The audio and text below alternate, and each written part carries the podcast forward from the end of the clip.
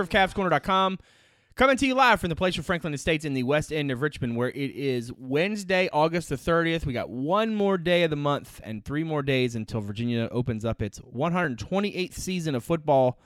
Saturday afternoon, 3:30 p.m. ACC Network Extra against the Fighting Tribe of William and Mary. Uh, should be um, I, w- I was going to say a good day for football, but now I think it's supposed to rain or some nonsense, so never mind. But it will be good to have actual football to talk about. We've I feel like I've said that like three different times at different like podcasts lately, but uh, after we did our obviously our preseason prediction podcast last weekend, we're we're in game week now, so we'll we'll talk about the tribe and some of the question marks um, that that the that Jimmye Laycock is still sort of dealing with down in Williamsburg. Um, and we'll also talk about kind of you know this is our first chance to really discuss things after since the depth chart's been out. So we'll talk about that a little bit as well. Before we get into us uh, we got 10 prop i don't call them bets because they're not we're not betting anything. Prop choices prop uh, propositions i don't know. 10 things uh, 10 questions we're going to answer sort of um, in the preseason and then we're going to kind of do a couple of these uh, each week to sort of um, you know do a little little something you know um, trendy so to speak you know something we do every um, every week uh, with the show. We're going to do that all season. Uh, before we can start any of that, we got to discuss, talk about who we is. Um, we are. Wow, Brad, that was really bad. Uh, out in Fishersville, David Spence is on the show. How you doing, buddy? I'm doing great, Brad. I'd like to thank you for asking. You are very welcome. who Dave's on the board at Who Dave's on Twitter. And up in Arlington, Stafford Justin Ferber's also on the show. How are you, my friend? Now we lost Justin. Did we lose Justin? Where did he go? Did he leave? Justin, come back. Come back. Ju- Justin's muted. Yeah, Justin doesn't understand how the mute button works. It's okay. Yeah. Give the, give, tell well, people that you're happy to be here. Yeah, I mean, you guys missed probably the funniest joke I've ever made on here, so. Well, and not I'm not telling it again. No. Why would Why would you do that? Because I didn't. I didn't. I, I, I lied. you should have just doubled down on it. Give the people. No, all I, all I said was it's game week, and I'm really excited. And my and handle then, on Twitter is at Justin underscore Ferber. Let's move on. and then uh, Cavs Corner is also on Twitter, Cavs underscore Corner. Great place for in-game updates, updates, content items, and the occasional uh, muted button. Uh, all right, so depth chart comes out. Um, I, I'm I don't want to I don't want to beleaguer some of what we saw in the depth chart. I am curious to get your guys' sort of feedback on the depth chart. I feel like we talked about it a little bit um, offline.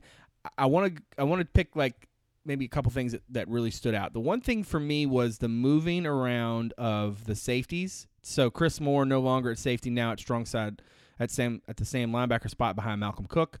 Um, and Nick Grant no longer at safety now at the boundary corner behind Bryce Hall. So it's one thing to have guys move positions. To me, it was another thing to see guys move positions and then be the backups. I was like, whoa. Um, I was really expecting to see um, I would I was much more expecting to see both Jermaine Crowell and uh, Darius Bratton in those spots, and, and, in terms of the backup cornerbacks, and then also that then Joey Blount, who um, I I genuinely thought would redshirt, um, not to get ourselves into another redshirt kerfuffle. Um, Mike Moore, t- circa 2012. What was that date? Was that what it was, Dave? Um, That's a rumor. Dave got himself in so much trouble. It was so great. Um, but anyway, so he's the backup to, to Quin Blanding at free safety, which all of those little little movements I think tell a little bit of a story. Uh, Dave, let's go to you. What were your your reactions to the depth chart once you once you finally got your eyes on it? Yeah, uh, I mean, I mean, I think you kind of hit the ones that surprising you. Like we always get excited about these depth charts. I don't really know what they mean, but um, seeing more at outside linebacker.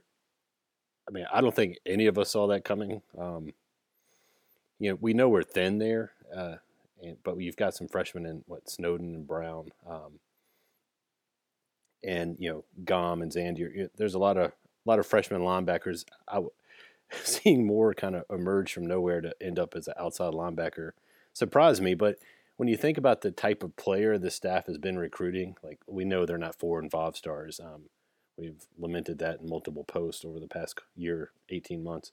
Um, but the jumbo athlete, like every player, you know, they recruit these six foot two cornerbacks like Bryce Hall and, um, you know, these big dudes who, I guess it's nice if you know some of them get to school and all of a sudden, You know, they're six two, six three, and they've got a frame that can put on some weight, and they've they've played played defensive backfield, and they kind of in the strength you know in the strength program start to put on some mass, and you think, hey, you know what, we can bulk him up a little bit and not lose his athleticism.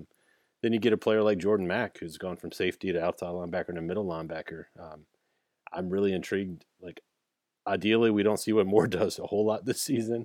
Um, but I mean, for him, for me, that was the most interesting thing. Um, they talked about uh, Joey a little bit in the uh, radio show uh, last night um, with Bronco, and they kind of, they called him Mini Quin. I think is what the nickname was. Um, I guess he's kind of the shadow, and I don't know if you guys watched the show or listened to the show last night, but interesting of interesting little uh, history tidbit. I think Joey's dad Tony um, was the last true freshman to start at safety before Quin. So it's a weird little little truth there. But the way Bronco talked about him and the way Quin talked about him, I'm guessing he's the heir apparent to that role. So right, it'll be interesting to see how they develop as the year goes on.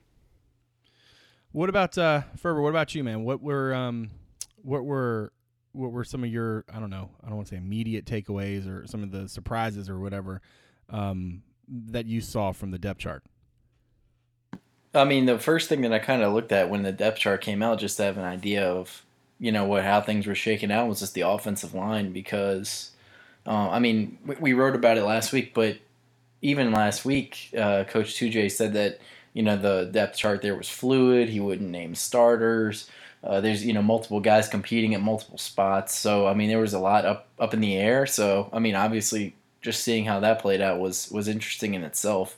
Besides that, um, I mean, you guys kind of hit on it a little bit. Just the the freshmen in the two deep. Um, you have guys and and redshirt freshmen too. I mean, you have what one redshirt freshman starter um, at left tackle, which is kind of an important position.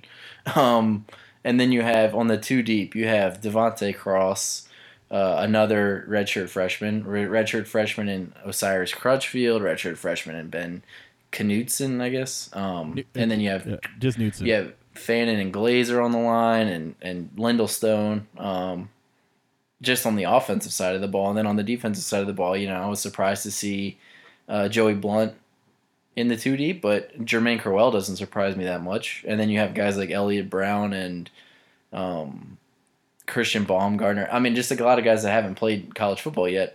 And one of the things I noticed when I was looking at the the depth chart, and we kind of I did like a little exercise before it came out on Monday to kind of see how close I could predict it to what it ended up being, and you really got a sense for what Bronco means when he says the team doesn't have depth um, at certain positions because.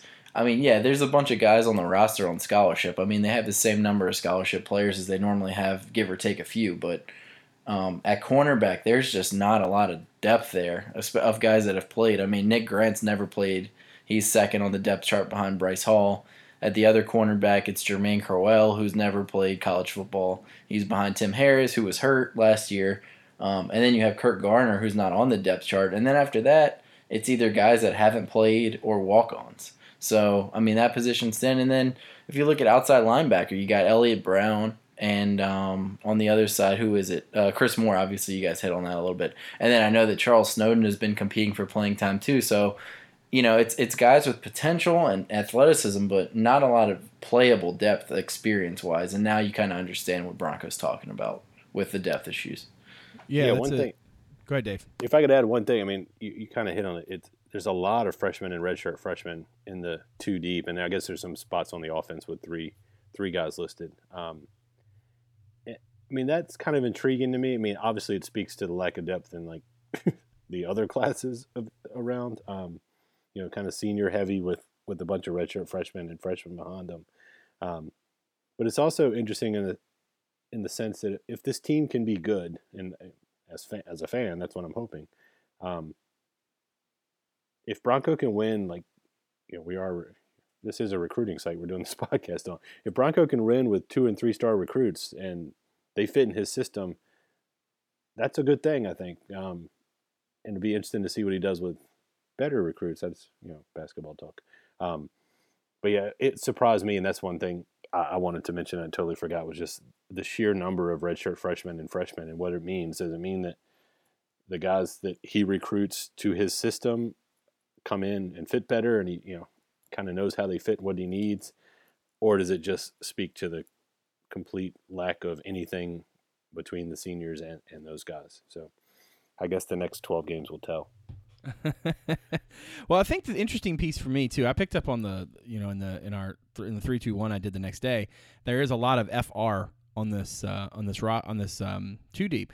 And what I was, I mean, not only was I struck by like some of the movement around of, of guys, but also just the amount of like like you guys are talking about the, the that the the first line, so to speak, like the the top line, um, is not that, but it this is the product of change, right? You're not going to have a lot of you know red shirt sophomores, um, um, you know, true juniors. A lot of these guys are going to either be guys who are, who are into their careers and didn't want to transfer, guys who were coming in. Um, you know, numbers wise, they've just they've had to bring in talent, especially on the offensive line. Um, I mean, think about what it would look like if Montilus and, and Pertile hadn't come. I mean, you know, besides that, I think the other thing that stuck out to me was just sort of um, some of maybe what the, the staff is thinking. So they moved Juwan Moy to, to end. They've moved. Um, they've got Jordan Ellis listed as not only the backup speed back but also the starter at big back. Um, I wonder if that means you're going to see a lot of two uh, two back sets um, where both guys are essentially speed backs who can block. Um, and what does that mean for the offense in general? Uh, nobody else listed at the H, but uh, but Olamide, um, Devonte Cross, and Terrell Jana as the backups to Andre Levrone at the X. I mean, I, that was a little bit that one caught me a little bit off guard, but they've moved uh, Joe Reed and Hasise Dubois um, to both uh, man the Y, so that makes I guess makes some sense if they're going to be you know similar guys inside. Um, maybe the staff wants to do a little something different on the edges. Um, and it's funny because we heard so much about James Trucilla. I feel like in the last week and a half about how he was working out at defensive end, and now he's the backup at nose tackle. So who who can really tell? Um, let's let's shift and talk about William and Mary because we have talked a lot about UVA in the last I don't know eight years of my job there. Uh, but we talked a lot about UVA um, tonight and the you know the previous few podcasts. It's clear to me, you know, in in terms of of thinking about this game, we've we've sort of hit on it, um, you know, in the not too distant past, right? The idea that like this game is, for all intents and purposes, not a retread of last year, but it might actually fit what everybody thought that was going to be. I mean, look, I'm I personally, if Virginia comes out and wins a game, I always relish that. Um, as as as someone who uh, who's not only his livelihood but also his sanity depends on a message board sometimes. Um, but we all know that what they did last year um, against Richmond was was was pretty deplorable. I mean, it was just it was just bad. And so I think all of us here uh, expect Virginia to be better, and that's going to de- or ex- expect the result at least to, for the Cavaliers to be better. William Mary to me is a conundrum inside of an enigma. Um, they don't they don't have a quarterback yet. They do not really have any answers at running back. They're not senior laden, sort of the way that uh, Richmond was. I'm not really envying Ferber for having to write this preview tomorrow, um, mainly because I, I'm I'm not really sure like what all you can really talk about other than that they have a lot of questions and that they are going to have to find some answers. Uh, without spoiling it too much, Justin, why don't you g- give me give me a, a, a taste or, or, or or where your head is in terms of what the what expectations should be um, on William and Mary on Saturday. I I will say this. Um, I mean, I understand why fans might be a little trepidatious considering how it went last year and the 2009 game against William and Mary, um, and the last meeting against William and Mary in 2015 when it was close. Uh, William and Mary actually driving to win that game at the end, um, and UVA got the stop and got the win. But I mean, that's cool if, if you're a little hesitant because of that. I, I get it, but there's no reason not to be optimistic about the result um, for this one, just based on where the two programs are, uh, talent wise, depth wise uh, and and what they look like at their key positions. William Mary is a well coached team. Um, Jimmye Laycock's obviously been there for a long time. Uh, he has a cohesive scheme that he runs, and they kind of look pretty similar year to year from a schematic standpoint. Um, they haven't had a ton of turnover on their coaching staff, but they are breaking in a first time uh, offensive coordinator that's pretty young. So that'll be interesting. But honestly, Laycock's a quarterback guy. So, I mean, he obviously has his fingerprints all over the offense. So, um, I mean, for the most part, this isn't the type of team that UVA lost to last year in that Richmond game. Um, William and Mary went five and six last year, and they're probably going to end up somewhere around there again this year, barring a big surprise one way or the other. Uh, the quarterback position is obviously the position that, as you talked about, is is totally in flux right now. Um, I'm assuming that part of it's gamesmanship. Uh, you know, like any other quarterback battle, you don't want to tell the other team always who you're going to play. So I'm sure they're narrowing it down, but uh, the interesting thing about this quarterback battle is you have different types of quarterbacks um, competing. So Tommy McKee is the most experienced guy in the system. I mean, he's played behind Steve Cluley, who was a good quarterback there. Um, played really well against UVA two years ago. Um, so I mean, he knows the system, but he just hasn't demonstrated it in a game yet. And like uh, like we talked about recently, I mean, he's also their punter, so that's gonna be you know a, a wrinkle. And I would be very surprised if he doesn't if they don't fake a punt at some point. I mean, it just makes too much sense, right? And William and one of those teams that always has like a lot of tricks up their sleeves and, and special plays and stuff like that for these types of games. Um, last year, or yeah, last time they played, you know, you might remember that they onside kicked it to start the second half and got it back, of course, because Mike London special teams. Um, other than that, I mean, their starting running back is iffy for the game. He's hurt. Um, still isn't all the way back, so they might have to go with a pretty unproven guy there. They have a really good playmaker on the edge in Devontae Dedmon, who had two touchdowns uh, in 2015 when they play UVA. So he's a player to watch. Not the biggest guy in the world, but he's fast. He can get the ball on reverses and jets, jet, jet uh, sweeps and screens and all kinds of stuff. So, and he can impact the game in the special teams department um, as a returner. And then their defense is pretty stout up front. They have a lot back on the defensive line um, and some competent linebackers. I think that they're going to try to bottle up the run and make UVA beat them through the air. Uh, their secondary is led by a good cornerback in Aaron Swinton, who's undersized. And if you look at their depth chart, um, he's undersized, but he's very good. That's what I meant to say. Um, but if you look at their depth chart overall, you see a pretty big size discrepancy, especially in their defensive backfield. So it'll be interesting to see how they match up with UVA's receivers. But all in all, I don't see any reason for UVA fans to. I mean, you can worry if you want, but there's no reason to just expect the worst.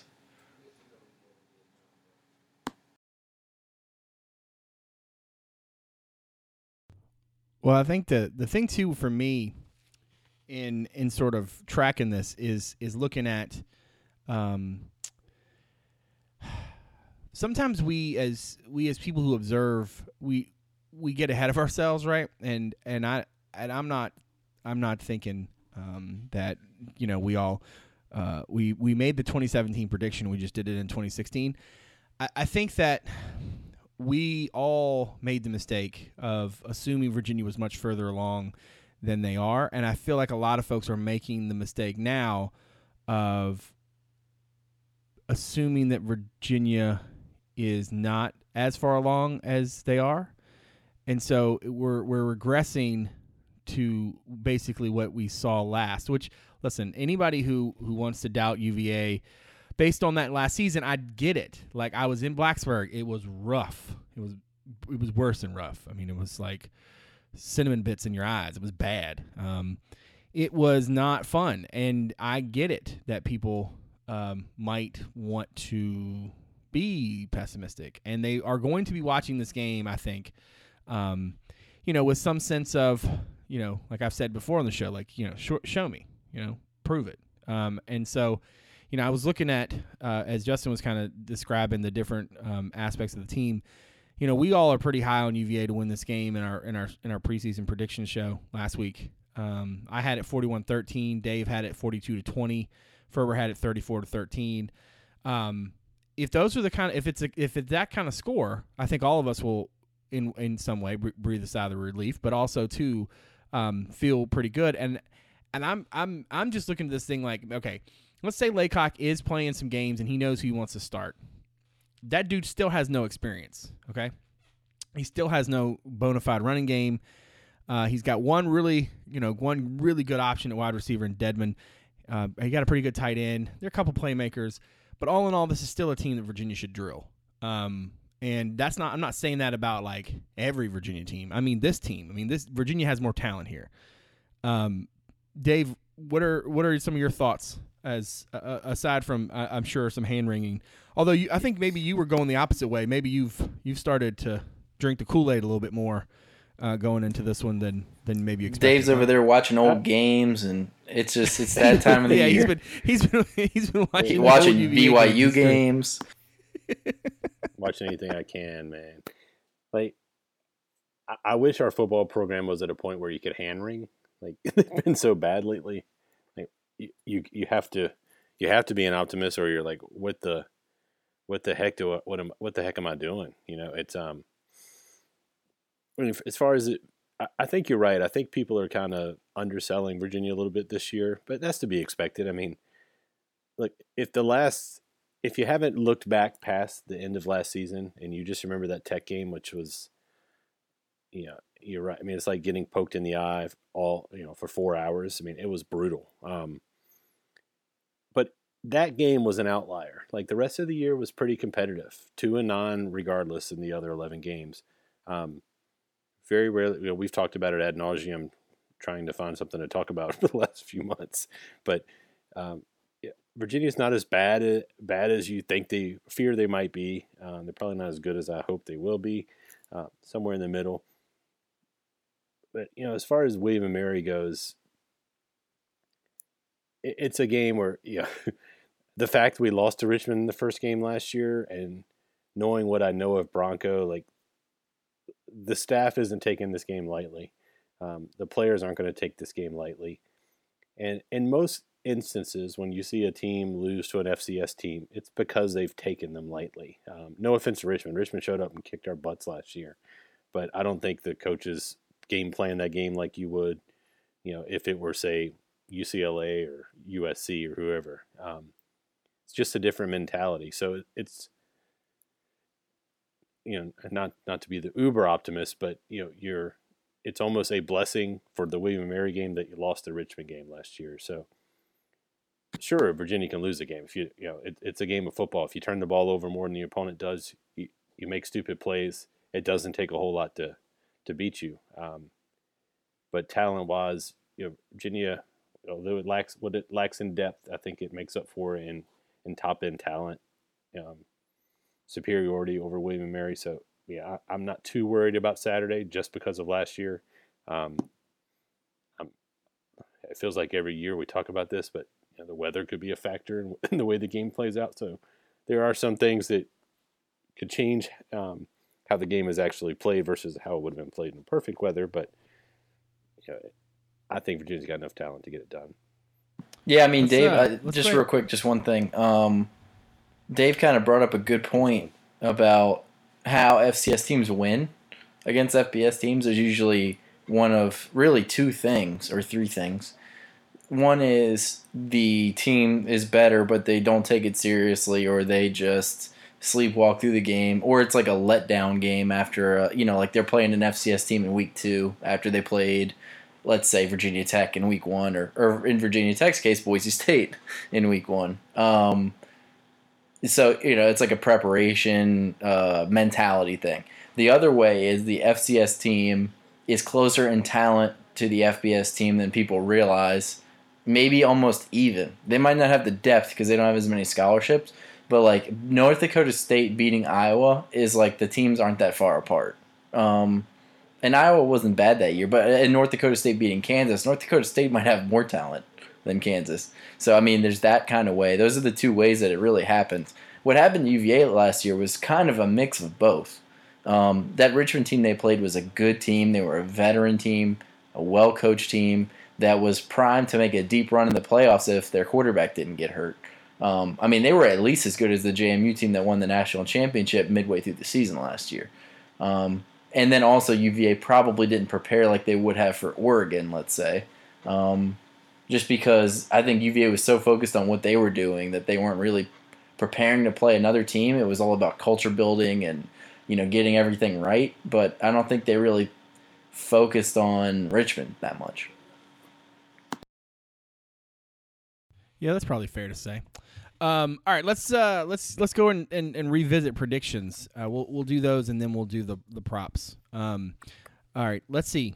Uh, in the preseason, Dave, the preseason, which is still now.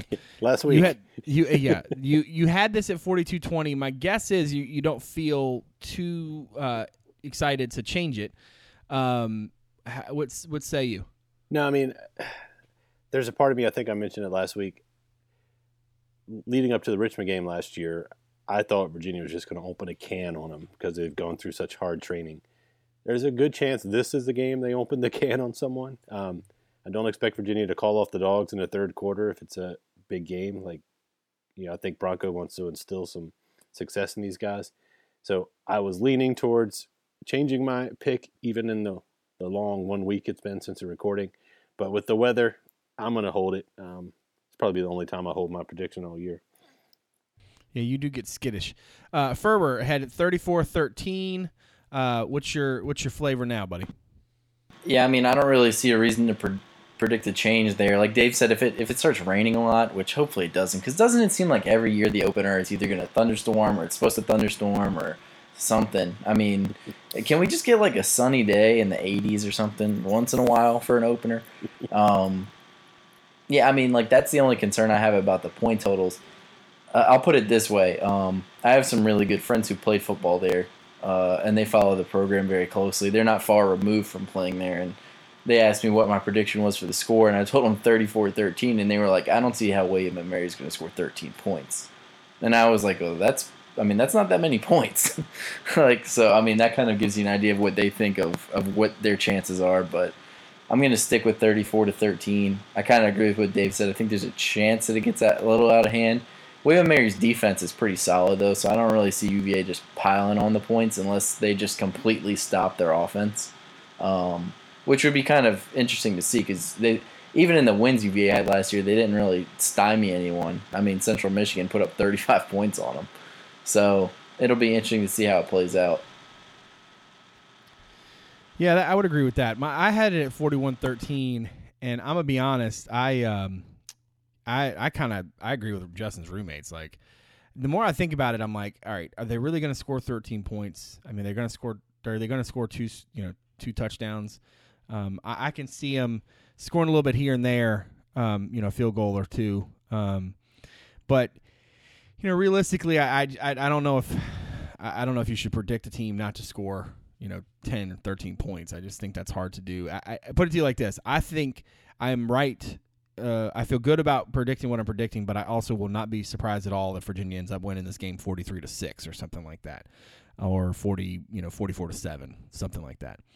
Um let's uh, let's go to the props. Um so whose idea was this again? Uh, Dave's, Ferber's, I'm not sure. Ferber's.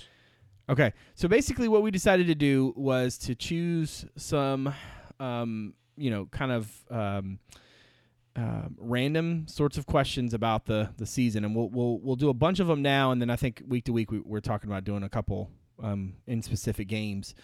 Um, so they're not they they are in some ways props, but they're not totally prop. Like we're not going to be like how many you know how long is the first game going to be or anything like that. Um, so we've got ten of them. We're going to go through um, and answer. Uh, some of them are um, are not necessarily multiple choice, but multi level. So let's let's start. Uh, Dave, we'll go with you first. So the first player to score and how on Saturday. Joe Reed kickoff return. Wow, really? Yeah, why not, man? Did you go big you or go just home? threw that out there, huh? Yeah, go big or go home. Okay, I'm gonna go with uh, Jordan Ellis on a on a run, on a TD run. That's I think it's gonna be long drive, and Jordan Ellis takes it in from like seven yards out. I only put that. I only put, I only wanted to put the seven out there because I know that like if it actually happens, I might I might look like a genius. um, Ferber, what about you? Uh, Who do you think is going to be the first player to score and and how? I'm sorry, I missed Dave's prediction. What was it? Uh, Dave said Joe uh, Reed. Joe Reed for a kickoff return. Oh, to start the game. Yeah. Oh Yeah. God, preseason Yeah. awesomeness. I didn't say disease. start of the game. I just Here we go. um, I was gonna I'm say Jordan 14 to Ellis. On. I was gonna say Jordan Ellis on like a goal line touchdown run. I think that's the odds-on favorite. But since Brad, I'm gonna say, I'm gonna say, I'm gonna say, I'm gonna say, I'm gonna say, Olamide Olamide Zaccheaus on a like a slant in the red zone for a touchdown. All right. So Zaccheaus for a TD reception. Okay, uh, Ferber, while we got you, most rushing yards uh, in this season. Who's going to have the Uh, Jordan Ellis. Ellis. I, I'm not. I don't think we should. We should guess how many. Uh, Dave, how many? Uh, how many? Who, who's going to lead the team in rushing? Ellis. Yeah. Yeah, I'm. I'm going to go. Uh, Devontae Cross. No, I'm going to go Ellis. All right, most most receptions. I'll go first on this one. Um, I think it's going to be Doni Dowling. Uh, Dave, most receptions Hmm, this season. That's a tough one. He said, "Hmm." I'm just thinking about how this offense is going to be. You know, uh, you went Dowling. I'm gonna. What's I'm funny gonna is go that you've had this question. This is not like No, this mate, is, I- I- okay, but this is not something I just sprung Well, on you. I want to. I don't want it to feel like canned. So yeah, I'm, I'm thinking. I'm gonna go Zaccheaus. Okay, Justin, uh, most receptions this season. I'm gonna go Zaccheaus as well, and I do not think it's gonna be particularly close. Oh, okay. All right, most touchdowns this season, non-quarterbacks. Um, I'm gonna go with Jordan Ellis. Uh, Dave, Hmm. These are so interesting. no, no, I'm gonna go Zaccheaus. I think Oh. Zaccheaus is gonna have a huge year. all right. Uh, Ferber, what about you? Most touchdowns this year from non-quarterbacks. wow, that's tough. I'm gonna say Zaccheaus. Three Zaccheauses in a row. Okay. Um, let's see. Uh, a thousand-yard rusher this season, Ferber. If so, who? I'm gonna say yes. I'm gonna say Jordan Ellis just barely gets over a thousand. Okay. Dave, what about you? Yeah, I mean, I think Ellis probably gets yeah, twelve hundred somewhere in there. I expect a big year from him. Okay. We're gonna score like fifty points a game. I got Uh, a lot of lot of yards to give out. That's true. Looking at your picks, yeah, they're going to score points. Uh, you know what's funny is like we talked about this um, today, and this was one of the questions out there. But then uh, there was something Bronco said on the on the teleconference today that actually stood out to me. He said something to the, he was asked about um, the offense, and since you know they have a returning, you know they're, they're basically their best offensive player is probably their quarterback would they just put the game in the hands in his hands even if maybe last year you know some of those mistakes were, were what cost them? And also too um you know it's uh you, you're, better off to be a little balanced. And he said you know they're gonna have to throw it a lot. So i'm gonna say no. Not because i don't think ellis is gonna have a good season. I just don't know if he's gonna get quite to a thousand. All right speaking of pass um offenses uh, or the passing par- portion of the offense will Kurt Benkert throw for 3,000 yards? Brad says yes. Uh, Ferber, what do you say? Hell yeah, he's gonna throw for three thousand yards. You kidding me? this team's gonna be humming. Dave, what about you? Yes. Yes. Okay. All right. Will Will UVA average more points than the Cavaliers allow? Dave, let's start with you. No, go away, Ferber. Dave, what what what, uh, what, what do you think? That was my prop bet too, and I, uh, I'm gonna say yes, but it's gonna be close, like within a point. Okay. Now, didn't you think? That, but wait a minute. Don't you think they're going to be scoring 50 points a game or Yeah, something nonsense? There's gonna be a couple of games they might give up 100. So no, Oh my gosh. Okay. What games are you? What games? What games am I leaving Ferber to run the whole thing by himself? All right, Ferber. Do, what do you do? You think will UVA average more points than they allow? No. Wow. And Okay. and the reason I say that is because I think a lot of the games that they're gonna win are gonna be lower scoring close games, and I think they're gonna lose some blowouts. Gotcha. Um, like That's- that's Louisville, Miami. So That's fair. All right, four four home wins plus or minus. Um, will they get to four home wins? Um, I'm going to say uh, one, two, three. Yes, I will say yes. They will get to four home wins. Uh, Ferber, uh, will they get to four home wins or more? Uh, yeah, I think I picked them to go four and three at home in the preseason. So that Okay. Dave, do, will they get to four home wins or more? All right. yes, Who's going to lead the team in sacks, Dave? And how many is he going to get? I must feel it's too easy. It's got to be Brown. I'm gonna go 12. Damn, that's a lot of sacks. Yeah. Okay. He had a huge year last Uh, Ferber, who's going to lead the team in sacks and, and and how many? I'm gonna say Chris Peace with ten and a half. Ten and a half with the half. He was my wild card. Uh, I'm going to say Micah Kiser, and I'm going to go 11 and a half. All right. Woo. Now, here we go. Here's the fun one. Ready? And this is the one that I think we all are going to have the same pick on. All right. I want you to guess Lindell Stone's number since it was such a topic of conversation over the last week. Um, I believe that if I'm if I'm looking at the math correctly and I'm understanding where things are, that the lowest number he can get if he selects of the numbers available tomorrow by the maybe by the time how, how done would that be by the time if well no no no that that that would generally happen during the morning okay he can get 36 am i right 36 is the lowest Yeah, that was? Vladimir Paul's number, and he is hurt, so it's open. He has not. Yeah, he hasn't. Yeah, he hasn't selected. Okay, so here's my question: Do you feel comfortable saying he's going to get 36, or do you think that somebody is gonna is gonna give him their number? I think it's more likely Uh, than not that somebody Joe else Spazzi- gives it to him, and I think if anybody, it's going to be number eleven. Spaz. Yeah, I would think Spaziani makes the most sense. So I'm gonna say I'm gonna say. But why don't we just, 11. why, for the sake of this, why don't we just say uh, it's like they're not going to switch 36? numbers? Okay, so so in our our choice, uh, the Yeah. numbers available. We might, All we right. might not even need to put gonna this say crap up with the rest of them. This is just for fun because it'll be dated. Okay.